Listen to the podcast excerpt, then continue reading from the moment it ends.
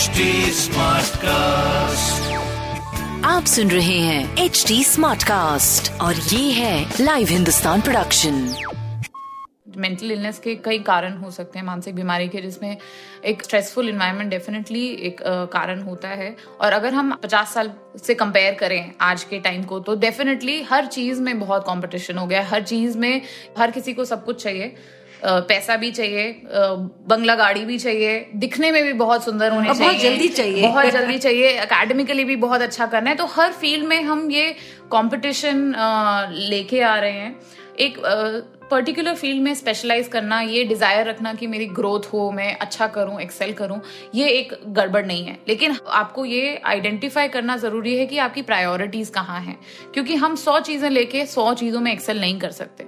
तो आपको अपनी लाइफ में ये आइडेंटिफाई करना कि मेरे लिए क्या महत्वपूर्ण चीज़ें हैं, मेरे लिए क्या खास बातें हैं, मैं किन चीज़ों को ज़्यादा गौर देती हूँ, जो मेरे को लंबे टाइम पे रिटर्न्स देंगे, मेरे को अच्छा फील कराएँगे।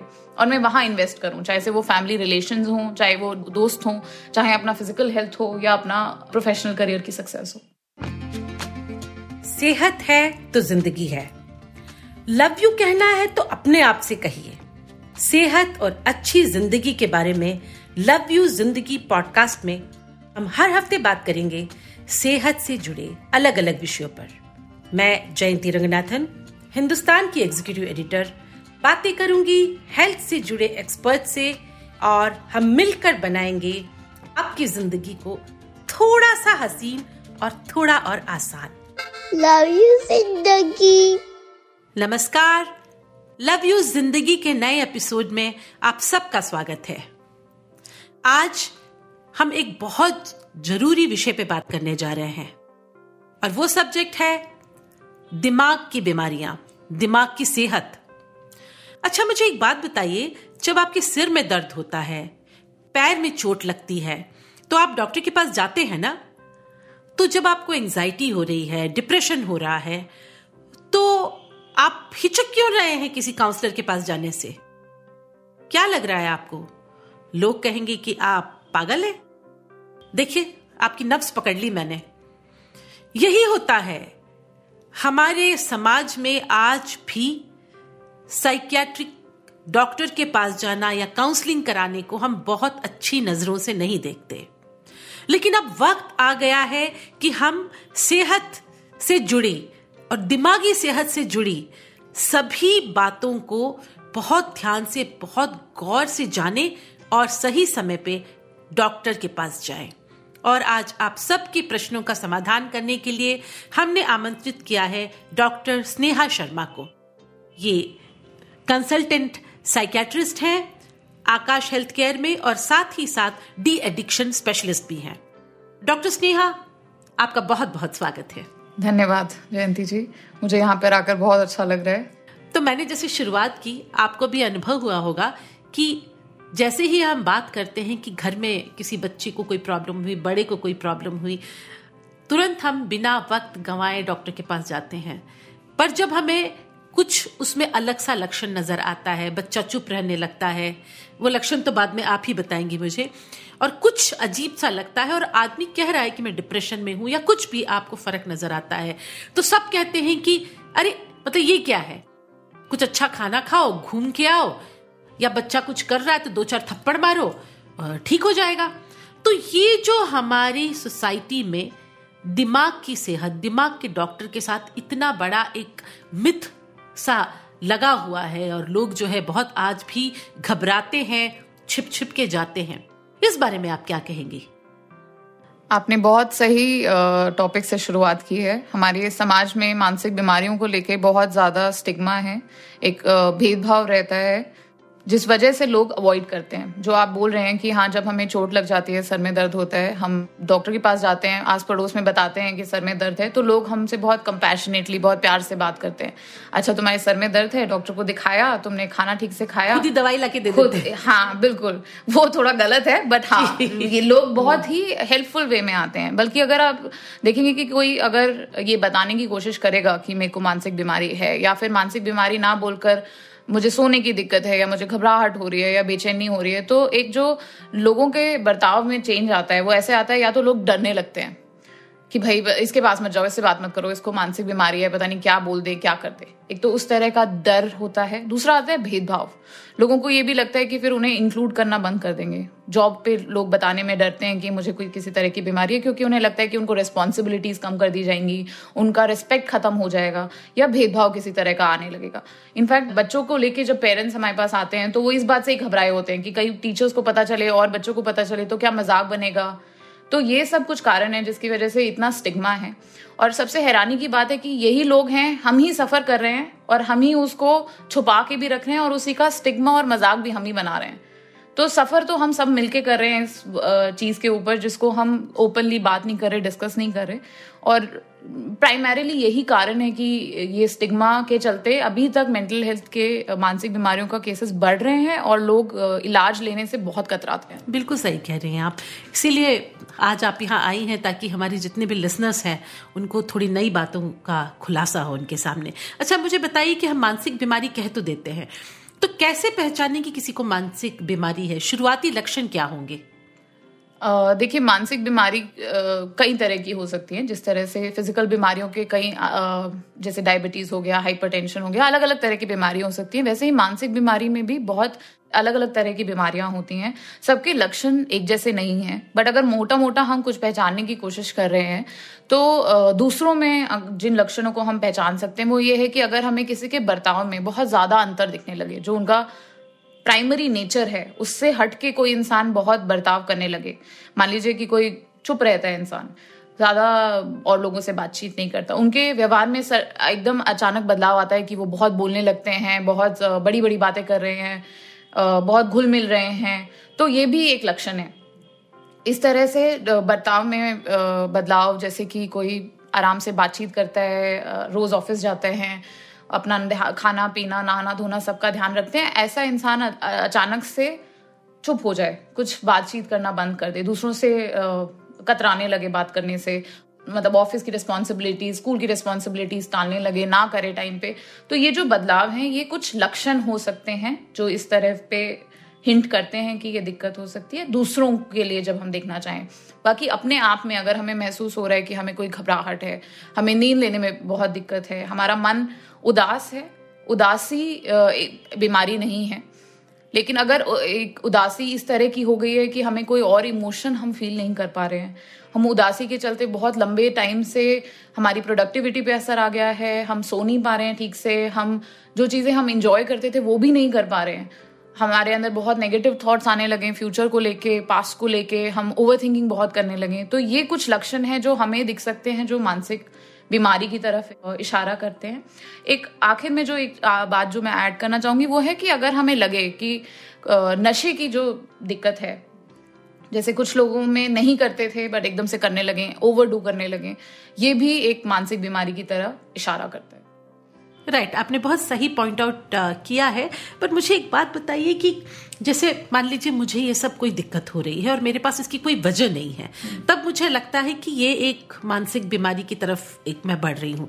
पर अगर घर में मेरे किसी बहुत चाहने वाले की डेथ हो गई है या कोई बीमार है तब तो उदासी रहती ही। है तो क्या ये भी जो है लीड करता है मेंटल इलनेस की तरफ़? आ, नहीं। तभी आ, मुझे लगता है कि ये बहुत इंपॉर्टेंट है कि इसका जो डिफ्रेंशिएशन करना है इसके बीच में जो अंतर है वो एक प्रोफेशनल कर पाता है। देखिए जो आम तौर ज़िंदगी की जो उदासियाँ हैं वो बीमारी नहीं होती हैं। वो इमोशन का पार्ट है। हम खुश होते हैं, हम उदास होते हैं, हम नाराज़ होते हैं, हम घबराते हैं। यहाँ तक कि घबराहट भी एक तरह की बीमारी नहीं है। ये बीमारी तब कंसिडर होने लगते हैं जब ये एक लंबे ड्यूरेशन के लिए होने लगती है। मान लीजिए कि अगर मैं कोई इंसान अपने करीबी रिश्तेदार को खो देता है तो उसका उदास होना बहुत नॉर्मल है। उसमें कुछ चेंजेस आना over a period of time भी बहुत स्वाभाविक है। बट लेकिन अगर ऐसा लगे कि धीरे धीरे भी वो चीज़ ठीक नहीं हो रही है, जब किसी इंसान का लॉस होता है तो या स्ट्रेस आता है तो इंसान उससे धीरे धीरे हैंडल करना सीख जाता है। मतलब स्ट्रेस को रेजिलियंट बन के सीखता है। बट जहाँ पे ऐसा लगने लगे कि वो चीज़ खराब होती जा रही है, जहाँ पे ऐसा लगे कि वो इंसान अगर किसी को लूज करके अपने आप ही खुद ही नहीं जीना चाहता है तो वो एक डिफरेंस हो गया कि वो उदासी नॉर्मल उदासी नहीं है, वो एक बीमारी की तरफ़ जा रहा है। बिल्कुल। देखिए, मैं अपने आसपास ऐसे लोगों को बहुत ज़्यादा नंबर्स में देख रही हूँ आजकल, चाहे छोटे हों, बड़े हों, मेरी एज के हों, बिल्कुल। जो ज़बरदस्त कंपटीशन के शिकार हो गए और हर वक्त उनके अंदर एक एक अजीब सा एक, एक, एक अजीब सी एंजाइटी रहती है कि मुझे ये भी चाहिए वो भी चाहिए उनकी सांस फूली रहती है। हर वक्त वो ये बात करते रहते हैं कि अरे यार ये भी कर लेना है वो भी कर लेना है है ना? तो मुझे कहीं ना कहीं लगता है कि ये लोग जो है ज़िंदगी में इतना तेज भाग रहे हैं कि जो उनकी पहुँच से बहुत बाहर है। तो क्या ये भी मेंटल इलनेस का एक एक, एक पहलू हो सकता है? ये एक कारण के तौर पर डेफिनेटली देखा जा सकता है कि जैसे हम अपने अगर इन्वायरमेंट की बात करें मेंटल इलनेस के कई कारण हो सकते हैं, मानसिक बीमारी के, जिसमें एक इन्वायरमेंट या स्ट्रेसफुल इन्वायरमेंट डेफिनेटली एक कारण होता है। और अगर हम 50 साल से कंपेयर करें आज के टाइम को तो डेफिनेटली हर चीज़ में बहुत कंपटीशन हो गया, हर चीज़ में, हर किसी को सब कुछ चाहिए। पैसा भी चाहिए बंगला गाड़ी भी चाहिए दिखने में भी बहुत सुंदर होने बहुत चाहिए जल्दी चाहिए। बहुत जल्दी चाहिए अकेडमिकली भी बहुत अच्छा करना है। तो हर फ़ील्ड में हम ये कंपटीशन लेके आ रहे हैं। एक पर्टिकुलर फ़ील्ड में स्पेशलाइज करना, ये डिज़ायर रखना कि मेरी ग्रोथ हो, मैं अच्छा करूँ एक्सेल करूँ, ये एक गड़बड़ नहीं है। लेकिन आपको ये आइडेंटिफाई करना ज़रूरी है कि आपकी प्रायोरिटीज कहाँ हैं। क्योंकि हम सौ चीज़ें लेके सौ चीज़ों में एक्सेल नहीं कर सकते। तो आपको अपनी लाइफ में ये आइडेंटिफाई करना कि मेरे लिए क्या महत्वपूर्ण चीज़ें हैं, मेरे लिए क्या खास बातें हैं, मैं किन चीज़ों को ज़्यादा गौर देती हूँ, जो मेरे को लंबे टाइम पे रिटर्न्स देंगे, मेरे को अच्छा फील कराएँगे। और मैं वहाँ इन्वेस्ट करूँ चाहे से वो फैमिली रिलेशन हों चाहे वो दो, दोस्त हों चाहे अपना फ़िज़िकल हेल्थ हो या अपना प्रोफेशनल करियर की सक्सेस राइट right.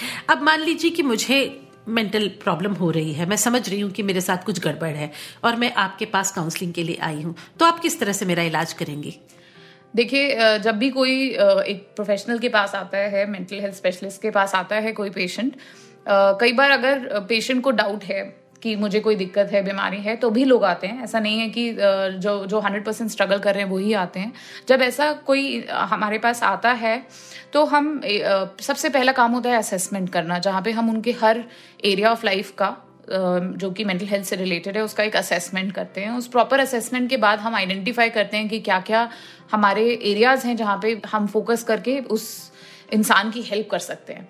और वो जब हम फोकस करते हैं तो कुछ एरियाज़ को हम देखते हैं जैसे कि सोशल सर्कल uh, हो गया फ़िज़िकल हेल्थ हो गई uh, नींद हो गई न्यूट्रिशन हो गया और फ़िज़िकल हेल्थ कंडीशन भी इनफैक्ट मतलब मान लीजिए अगर किसी को डायबिटीज़ uh, है हाइपरटेंशन है या कोई और क्रॉनिक बीमारी है वो भी अपनी फ़िज़िकल हेल्थ से स्ट्रगल करते हुए कर रहे हैं और उनके लिए एक स्ट्रेस बनता जा रहा है तो हम उसको भी आइडेंटिफाई करते हैं।